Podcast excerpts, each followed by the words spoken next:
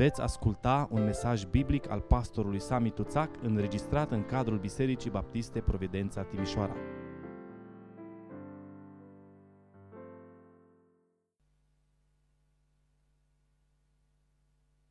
Ne-a dus la viață împreună cu Hristos. Prin har sunteți mântuiți.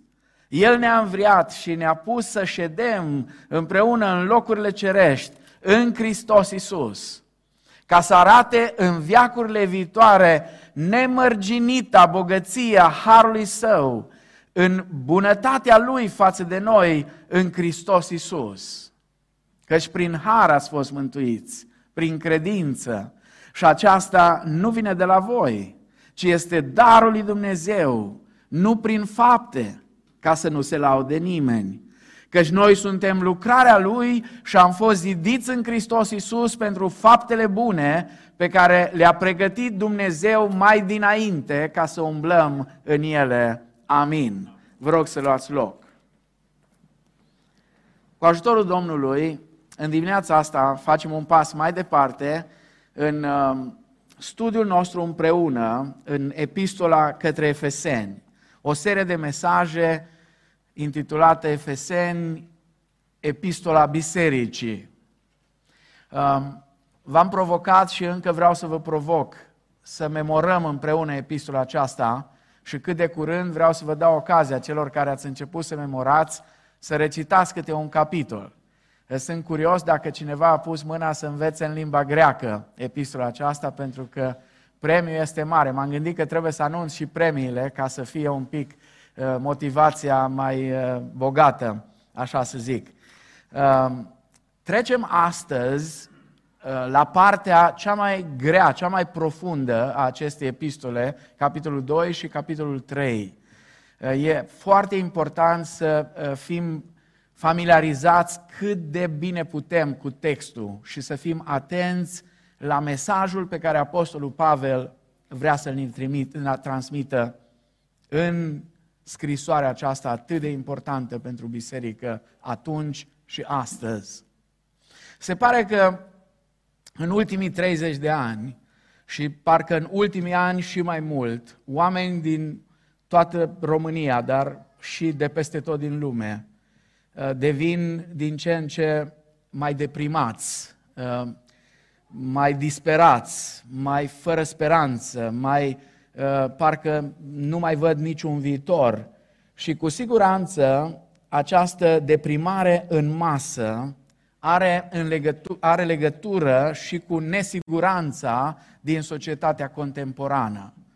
Până și lupta aceasta cu virusul acesta invizibil, adesea poate dusă atât cât pot fiecare, din cât ați observat, nici cei care sunt chemați în autoritate nu văd în același fel lucrurile, nici medicii măcar nu văd în același fel lucrurile și sunt discuții și mai ales când ai o țară cu aproape 18 milioane de specialiști, toți sunt specialiști, mai ales pe rețelele de socializare, e plin de specialiști, în orice domeniu știu câte ceva, e greu. Și sunt oameni serioși care își pun problema, ce să facă. Am înțeles că intrăm 14 zile în carantină, dar domnul Arafat a spus că 14 sau poate 21 de zile. Încă nu știm dacă sunt 14 sau 21. Cred că oamenii ăștia au nevoie mai mult decât oricând de rugăciune, să ne rugăm pentru ei, ca Dumnezeu să-i ajute să iau niște decizii corecte. Am văzut și ceva speranță, spunea domnul doctor Musta, dacă acum respectăm anumite reguli și căutăm să ducem în jos această creștere tot mai mare în orașul nostru și în comunele din zona noastră, am putea avea niște Paște fericite și așa cum ni le dorim. Și sigur că nu cred că mai vrem să repetăm Paștele în casele noastre, dar toate chestiunile astea, spunea Cristi, poate ne vedem, poate nu ne vedem. Și o să anunțăm la sfârșit cum o să încercăm să ne vedem și ce putem face în perioada asta. Dar această abordare în care te uiți în agenda ta și agenda e goală, sau dacă ți-ai scris ceva acolo, trebuie să scrii cuvântul poate. Poate că va fi, poate că nu va fi. pentru unii creează o stare de nesiguranță.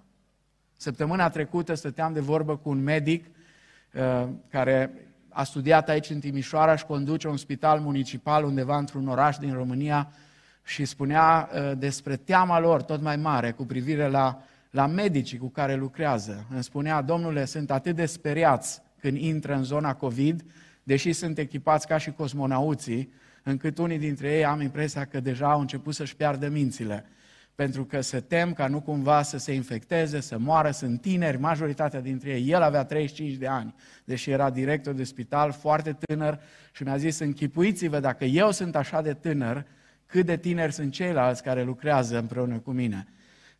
Toate lucrurile acestea, cu siguranță că îi fac pe oameni să se teamă și să se gândească oare ce o să fie în viitor. În fiecare generație există riscul de a nu avea o viziune clară asupra problemelor specifice generației respective și asta pentru că problemele cu care ne confruntăm sunt prea aproape uneori de noi ca să le vedem clar. Acum, vestea bună, dacă vreți să o luați așa, este că situația aceasta disperată nu este numai la noi, în România. Mijloacele de informare ne ajută să vedem și uneori chiar să și înțelegem cât de mult s-a extins răul în societatea contemporană și cât de întunecată este scena lumii în care noi trăim în vremea aceasta. Vestea proastă, însă, este că noi, ca și români, nu am înțeles exact de ce, dar suntem campioni în Europa în ceea ce privește disperarea, lipsa de viziune și de speranță pentru viitor.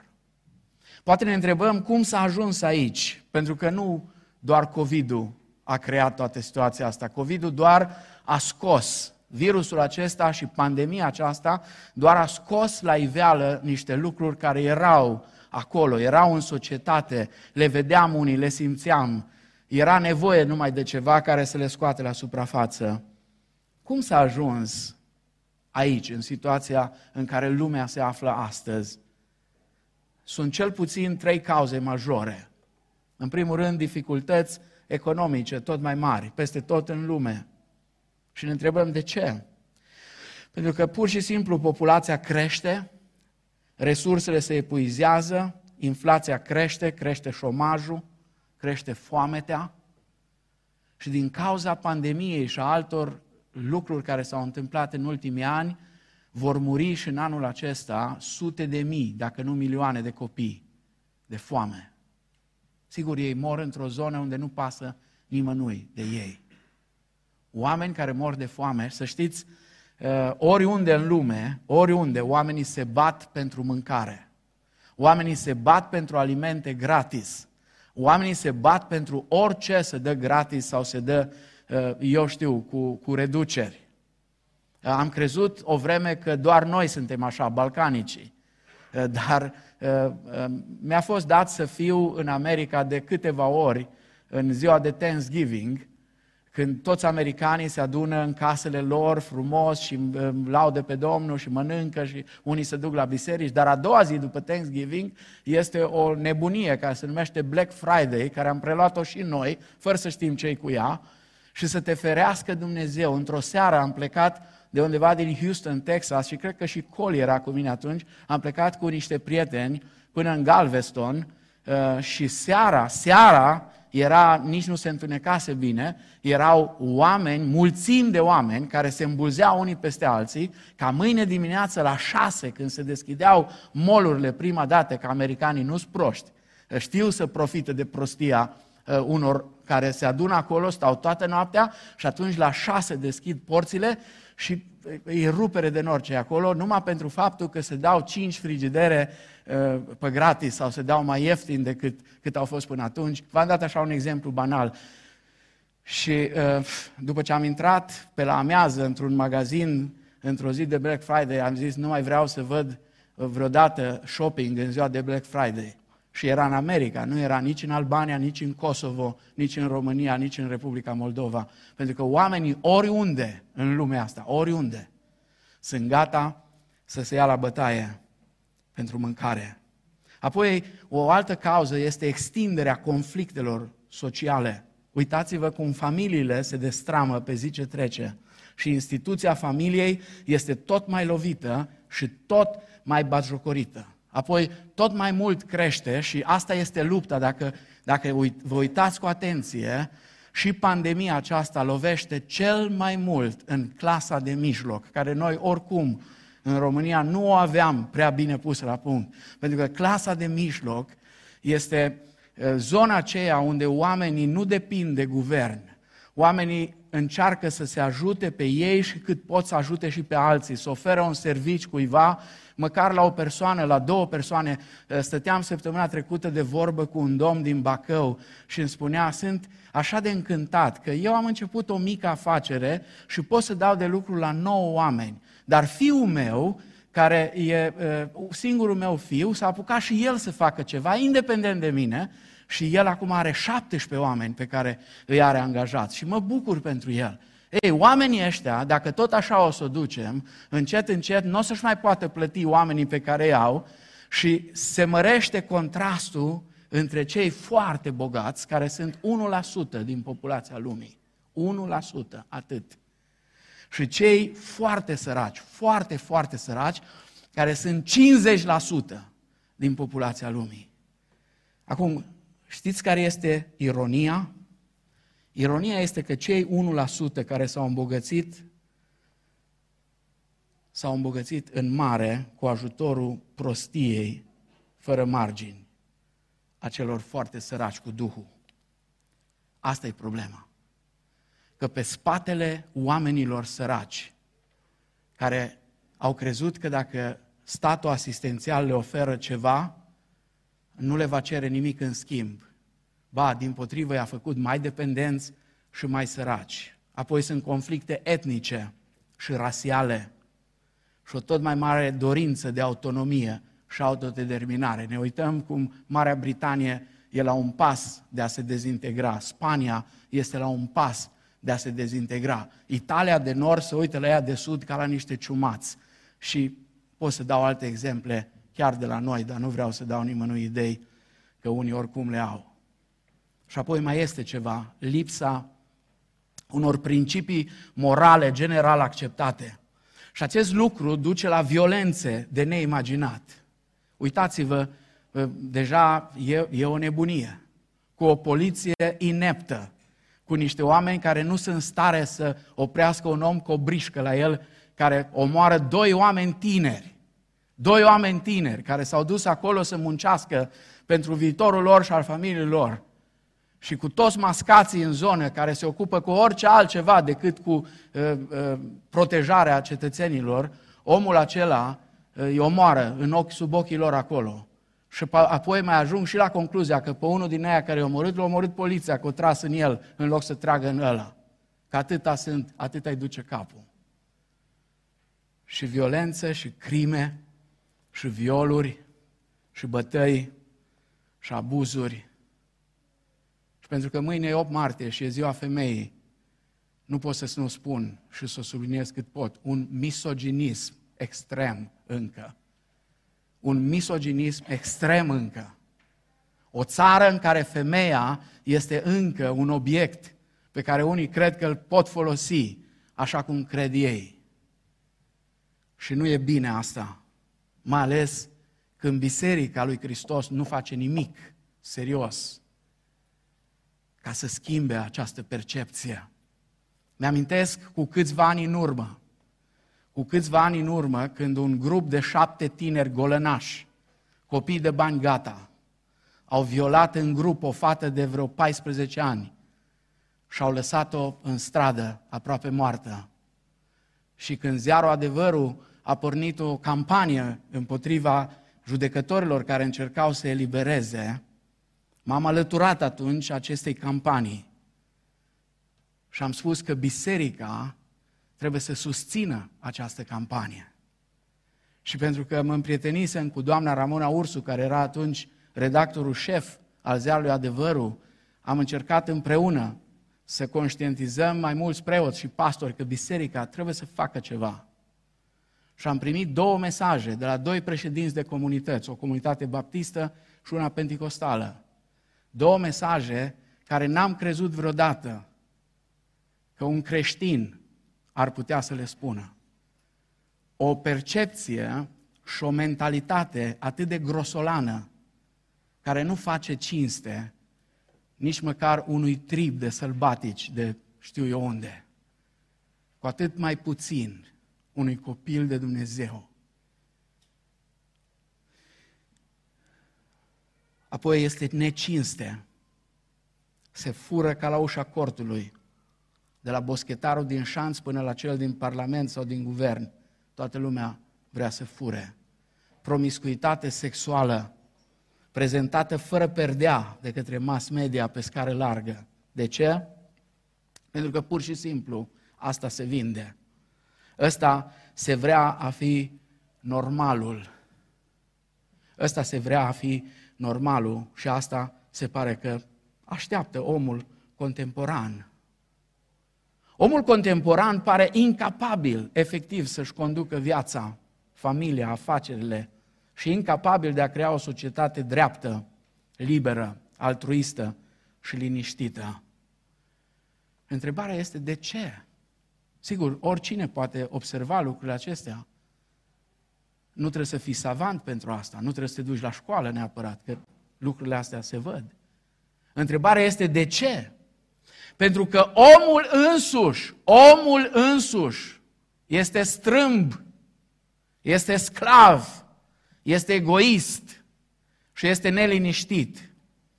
Privind la situația lumii de astăzi, suntem surprinși de relevanța șocantă a cuvântului Dumnezeu împărtășit de către Apostolul Pavel, aici în Efeseni, capitolul 2, de la versetul 1 la 10. În acest pasaj, Apostolul Pavel desemnează un contrast puternic, izbitor, între ceea ce este omul prin natura sa, de la versetul 1 la versetul 3, și ceea ce poate deveni omul prin harul lui Dumnezeu, de la versetul 4 la versetul 10. Înainte de a privi la paragraful acesta, este bine să ne amintim contextul în care apare acest paragraf, și anume rugăciunea pe care Apostolul Pavel o face în primul capitol.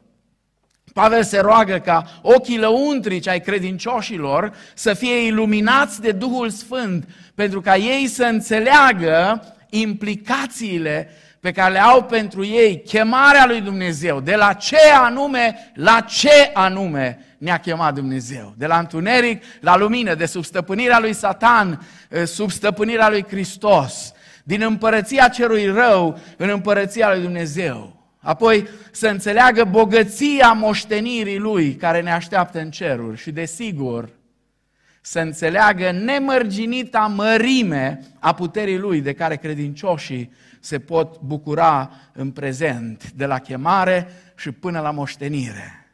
De la chemarea care Dumnezeu ne-a făcut-o și până când ne primim moștenirea, ne putem bucura împreună de această nemărginită putere a lui Dumnezeu. În dimineața asta o să ne oprim doar la primele 3 versete și o să vedem descrierea omului natural, sau dacă vreți, cum este omul prin natura lui. Ascultați încă o dată aceste 3 versete. Voi erați morți în greșelile și în păcatele voastre, în care trăiați odinioară după mersul lumii acestea, după domnul puterii văzduhului, a Duhului care lucrează acum în fiii neascultării. Între ei eram și noi toți odinioară, când trăiam în poftele firii noastre pământești, când făceam voile firii pământești și ale gândurilor noastre și eram din fire copii ai mâniei ca și ceilalți.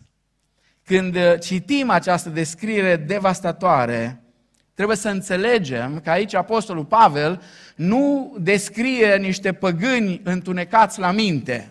El nu vorbește aici despre niște canibali înapoiați sau despre niște triburi de oameni care trăiesc prin copaci. Nu, descrierea pe care Apostolul Pavel o face aici este descrierea tuturor oamenilor. Acesta este diagnosticul biblic al omului căzut, care trăiește într-o societate căzută, pretutindeni în lume. Este descrierea condiției umane universale, descrierea omului fără Dumnezeu. Ăsta e omul fără Dumnezeu, așa cum Apostolul Pavel îl descrie aici. 3 caracteristici majore ale ființelor umane nerăscumpărate sunt descrise de către Pavel aici. Prima, prin natura sa, omul este mort. Spune, voi erați morți în greșelile și în păcatele voastre. Acum vă rog să fiți foarte atenți, pentru că uneori riscăm să nu înțelegem esența mesajului pe care Scriptura vrea să ne-l transmită. Moartea la care face referire Apostolul Pavel aici nu este o figură de stil. Nu este ca și în cazul fiului risipitor, când spune tatăl, acest fiu al meu era mort. Nu. Afirmația aceasta se referă la condiția spirituală a fiecărui om care este în afara lui Hristos. Și această condiție este cauzată, spune, de greșelile și păcatele lor. Voi erați morți în greșelile și păcatele voastre. De ce face Pavel această diferențiere? Greșelile și păcatele voastre.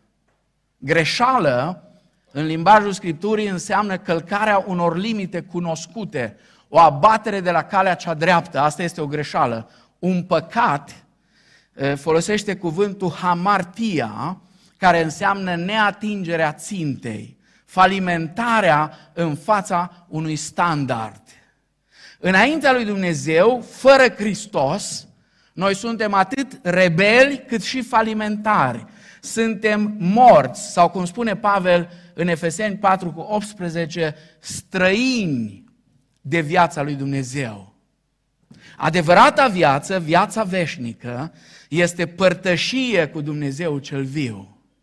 Moartea spirituală, așa cum spune și Isaia la 59:2, este separare de Dumnezeu. Acum, sigur, dacă ne uităm la oamenii care îl resping pe Hristos, ei par să fie foarte vii. Putem noi să spunem că ei sunt morți sau că sunt morți în timp ce trăiesc? Categoric da. Pentru că în sfera spirituală, și aici vreau să subliniez cât pot de tare, în sfera spirituală, cea mai importantă sferă a vieții. Fiecare om are o viață fizică, are o viață intelectuală, are o viață socială și are o viață spirituală. Sunt aceste domenii în care noi ne dezvoltăm. Și uneori ne dezvoltăm așa neechilibrat, nu avem un echilibru, nu știm să ținem lucrurile în echilibru. Și știți de ce? Pentru că uităm să investim mai întâi în aspectul spiritual al vieții, care este cea mai importantă parte a noastră. De unde știm aceste lucruri? De unde știm că oamenii care trăiesc în sfera aceasta, fără ca să pună accent pe sfera aceasta spirituală, nu au viață? De unde știm lucrurile acestea? Pentru că se poate observa. Acești oameni sunt orbi față de gloria lui Hristos. Acești oameni sunt surzi față de vocea Duhului Sfânt, nu au dragoste față de Dumnezeu, nu li se îndreaptă Duhul spre Dumnezeu spunându-i Ava sau Tată. Nu au dorință de părtășie cu poporul lui Dumnezeu.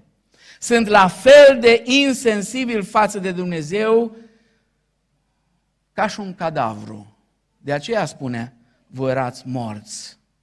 Aceasta este tragedia fundamentală a existenței umane. Oameni creați de Dumnezeu și pentru Dumnezeu trăiesc fără Dumnezeu. Acum, e foarte bine să ne uităm la ce spune Apostolul Pavel aici.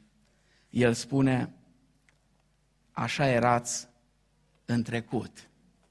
Voi erați morți în greșelile și păcatele voastre. Așa erați în trecut.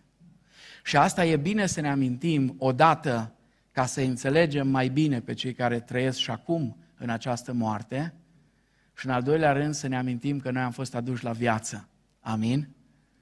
Și că dacă am fost aduși la viață, atunci nu mai putem trăi așa cum am trăit în trecut.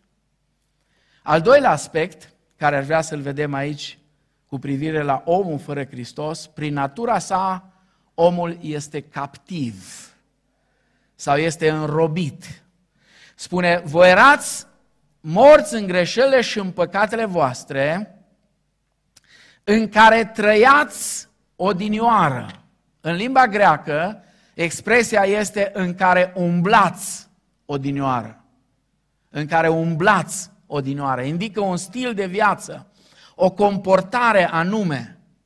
Această umblare, spune Apostolul Pavel, nu era una în libertate, ci una într-o dependență de forțe asupra cărora nu avea niciun control.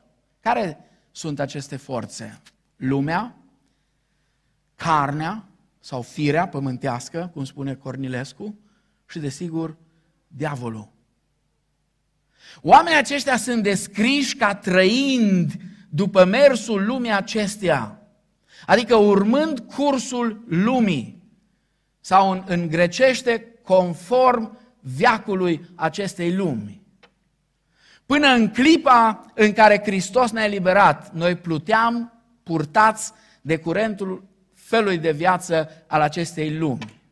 Cu alte cuvinte, știți cum eram? Cum se zice în popor, zice, e dus de val. E dus de val. Noi toți eram duși de val. Și acum vă rog să rețineți un lucru foarte important. De ce creștinii astăzi sunt cel mai persecutat grup din lume? Ați văzut probabil vizita pe care Papa Francis a făcut-o zilele acestea în Irak, tocmai ca să vorbească în favoarea acelui grup minuscul, 1% creștini cât au mai rămas în Irak, pe care cei din Statul Islamic au vrut să-i măcelărească cu totul, au furat fetele acelea creștine și au bătut joc de ele și au încercat să distrugă comunitatea creștină cu totul. Dar nu numai în Irak, mai nou în America, în Marea Britanie, în Germania, în Spania, în România, o să vedeți, și peste tot în lume, în Rusia. Creștinii sunt tot mai restrânși, iar în unele locuri persecutați. Ați văzut Nigeria, ce se întâmplă cu Boko Haram, care au furat recent iarăși 300 de fete fecioare creștine pe care au vrut să le batjocorească. Până la urmă le-au dat drumul. Păstori care sunt arși de vii, care sunt atacați.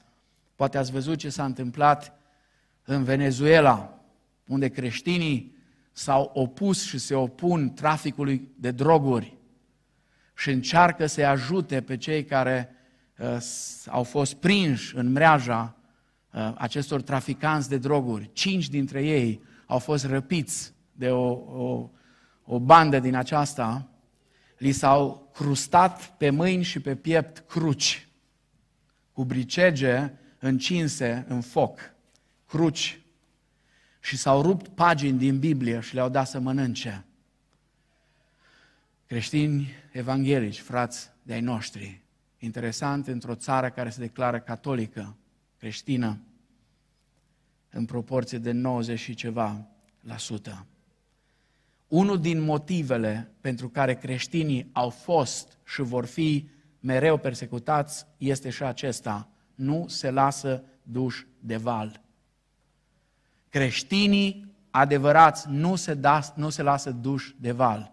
Creștinii adevărați nu pot fi așa de ușor prostiți, pentru că mintea lor a fost eliberată din sclavia mentalității seculare.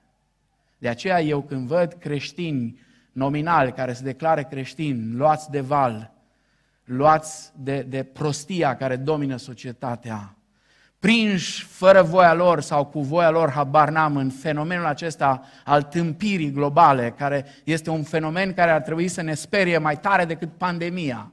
fenomenul tâmpirii globale, care este un fenomen ghidat de undeva cu scopul de a face o lume plină de proști, de oameni care să nu aibă nici măcar puterea de a se opri în fața valului care încearcă să distrugă tot ceea ce a fost făcut frumos de către Dumnezeu în lumea asta. Apoi Pavel amintește captivitatea față de diavolul. Deși satanismul înflorește tot mai mult, biserica de astăzi se ferește să vorbească despre o persoană reală numită Satan și despre inteligențele personale care se află sub conducerea lui. Excepție sunt aceia care toată ziua îți numai cu Satan în gură mai mult decât cu Hristos. Dar ăia sunt un fenomen marginal, cei cu rază medie de acțiune sau eu știu mai cum sunt, Dumnezeu să aibă milă și să nu lase să se prelungească. Și chiar vă încurajez, nu promovați asemenea lucruri, nici măcar nu vă puneți să-i criticați dând share-uri la tot felul de tinerei din ăștia care își caută, eu știu, o nișă unde să se afirme și ei, arătând toate prostiile astea. Nu fac cinste nimănui. Din păcate, oamenii care nu cunosc ne cataloguează pe toți la fel și au impresia că toți suntem bătuți în cap și duși cu valul, cum sunt unii din aceștia. Dar aia e o extremă, cealaltă extremă este să nu vorbești deloc despre Satan și despre împărăția lui și despre ceea ce e în stare diavolul să facă. Învățătura Domnului Iisus și apostolilor a scos la iveală existența dușmănoasă a acestora și faptul că luptă împotriva oamenilor ca să-i distrugă. Hoțul nu vine decât să fure, să junghie și să prăpădească, spunea Domnul Iisus. În schimb, eu am venit ca oile mele să aibă viața și să o aibă din belșug. Și a treia influență care ne ține captivi, care ne ține legați, sunt poftele cărnii. Sau în limba română avem cuvântul fire, firea pământească. Între ei eram și noi toți odinioară. Când trăiam în poftele firii noastre pământești, când făceam voile firii pământești și ale gândurilor noastre și eram din fire copiii ai mâniei ca și ceilalți. Această expresie se referă la natura noastră decăzută și egoistă. Poftele cărnii sunt definite ca dorințe ale trupului și ale minții. Dorințele naturale ale trupului, fie pentru hrană, știu eu, fie pentru relaxare, fie pentru sex, nu au nimic rău în ele. Dumnezeu le-a pus în noi. Dar când apetitul pentru hrană devine îmbuibare, pentru relaxare devine lene sau pentru sex devine poftă făcătoasă, atunci aceste dorințe naturale au fost pervertite în dorințe păcătoase și ele duc la sclavie. Sigur, poftele cărnii includ și activități ale minții, mândria intelectuală, ambițiile false, respingerea adevărului cunoscut, gânduri rele de răzbunare. Toate acestea sunt fapte ale cărnii. Și înainte de a fi eliberați de Hristos, ne-am răzvrătit împotriva dragostei lui Dumnezeu și am căzut sub stăpânirea lui Satan. Dar vreau să cred că toate astea sunt, cum spune Pavel despre Efeseni, la trecut. Și că toți cei care suntem aici în dimineața asta, sau cel puțin aproape toți, sau despre toți, sau despre aproape toți, s-ar putea spune, odinioară erați așa. Dar cine n-a venit încă la Hristos, încă este în această stare. În această stare deprimantă și degradantă, în care ființa umană ajunge din cauza stării de păcat. Și ultimul lucru pe care Pavel îl spune, prin natura sa, omul este condamnat. Eram din fire, spune, copiii ai mâniei. Adică eram obiectul mâniei lui Dumnezeu și a judecății lui. Astăzi vorbim destul de puțin despre mânia lui Dumnezeu, unii considerând că acest aspect al caracterului Dumnezeu este incompatibil cu dragostea lui. Nimic mai fals. Desigur, mânia lui Dumnezeu nu e ca mânia noastră, de aici vine problema. Noi când ne mâniem, ne pierdem cumpătul, ne sare țandăra, ne sare muștarul, facem urât. Nu despre asta e vorba. Nu este nici dușmănie, nici răutate, nici ură, nici răzbunare în mânia lui Dumnezeu. Mânia lui Dumnezeu este o ostilitate dreaptă și constantă a lui Dumnezeu față de rău. Este refuzul său clar de a face orice compromis cu răul. Este hotărârea sa de a-l condamna. Iar expresia aceasta, din fire copii ai mâniei, ne aduce aminte că nu eram altceva fără Hristos decât niște membri a unei rase căzute, rasa lui Adam. Și Apostolul Pavel tratează în epistolele lui această diferență colosală între rasa lui Adam și rasa lui Hristos. Până ce nu ne-am întors la Hristos, am făcut parte cu toții din rasa lui Adam. În momentul când am venit la Hristos, de acum facem parte din rasa lui Hristos. Adică ce vrea să spună Pavel, eram din naștere sub judecata lui Dumnezeu. Lucru greu de acceptat pentru noi, dar afirmat de Scriptură. Știți că există această dezbatere, Biserica Ortodoxă spune că copilul când se naște cu 7 păcate și trebuie să-i faci... Nu, copilul se naște în păcat. În păcat se naște. Și pentru că se naște în păcat, el face păcate. Că el la 2 ani, la 1 an și ceva, deja minte. Și minte și înainte să vorbească. El țipă numai ca să îți facă ție viața grea, nu-l doare nimic, nu e nici foame, doar că s-a prins că poate să-și bată joc de tine. Și tu te duci și nu mai știi ce să faci și stai noaptea cu el în brațe și îl legeni și îl dai la bunica și bunica la bunicul și toată lumea stă și copilul doar nu-i prost. Dar nu-i prost, știi astea. Și apoi începe să mintă și începe să fure și nu i-ai ținut niciodată, nu l-ai luat să-i spui, mă, dragul tati, uite în seara asta te învață tata pe tine cum să furi. Nu-i niciun tată normal la cap, nu face asta. Dacă sunt unii care fac, ei au probleme la mansardă, e altă chestiune acolo, n-ai ce să discuți cu ei, dar vorbim în general. Nu-l ia mama, nu ia mama pe fată și spune, hai să te învețe mama cum să minți. Nu, așa ceva nu se întâmplă, dar copilul o face, de ce? Pentru că e născut în păcat. Pentru că e în el acolo, asta e ideea. E natura, nu 7 păcate, mai multe acolo, toate. Numai ele trebuie să iasă la iveală. Vreau să încheiem uitându-ne la modul în care Apostolul Pavel ilustrează omul prin natura sa. Cum este omul prin natura sa? Pavel se folosește de 3 concepte. Moarte, sclavie și condamnare. Sigur că nu este întregul adevăr cu privire la omenire. Pavel nu spune nimic aici despre chipul lui Dumnezeu, după care, sau conform cu care am fost creați și pe care încă îl purtăm în noi, deși puternic deteriorat.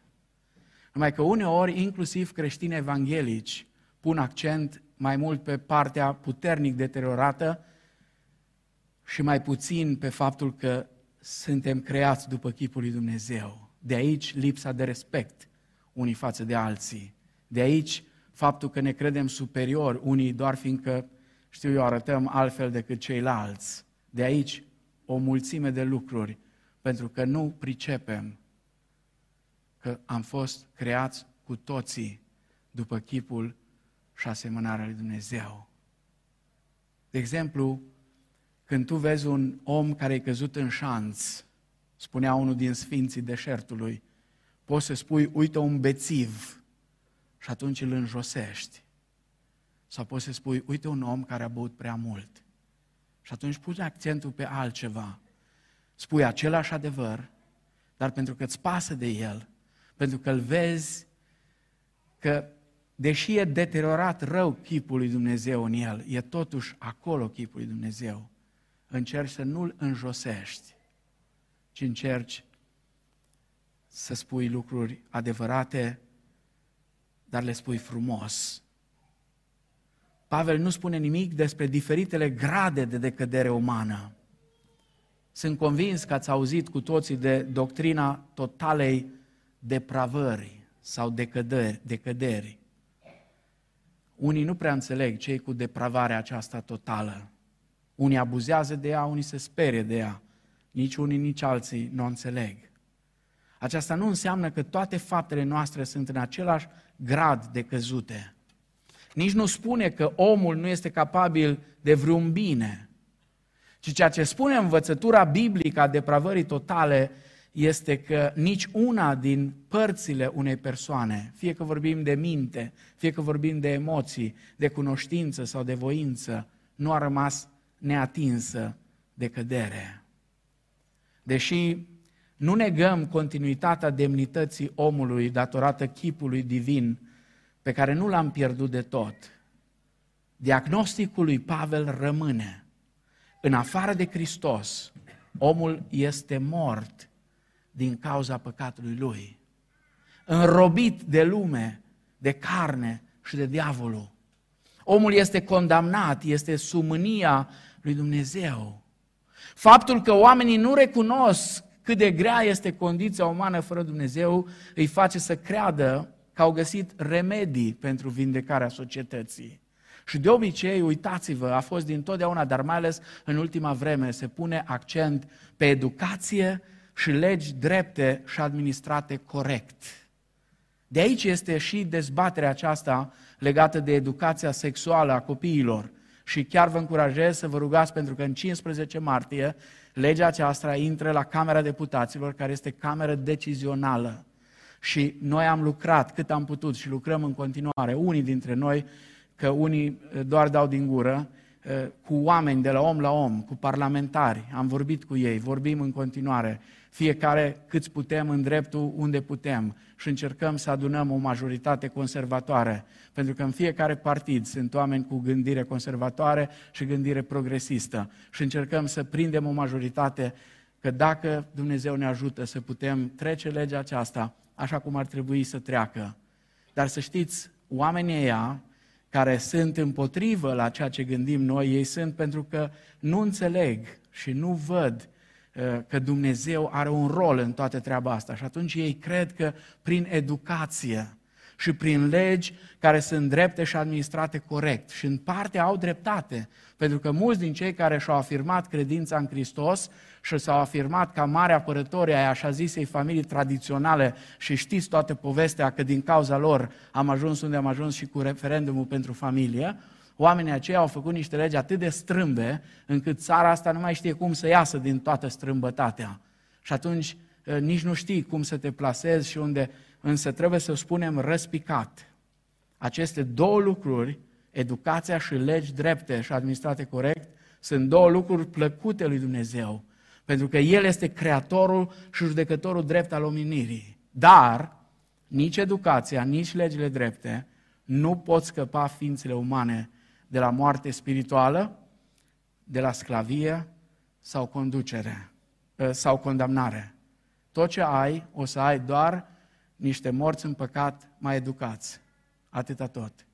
Când faci educație, atât ai, niște morți în păcat mai educați, dar nu schimbați, nu transformați, pentru că numai Evanghelia, o să vorbim diseară despre asta, numai Evanghelia Harului, singura Evanghelie adevărată. Nu moralismul, nu ascetismul, nu filozofia, nu spiritualismul, toate sunt Evanghelii false, ci numai Evanghelia Harului, a Harului costisitor, cum îl numea Bonhoeffer. Nu vorbim de un har ieftin, acela nu-i har, aceea e o pervertire a ceea ce înseamnă harul.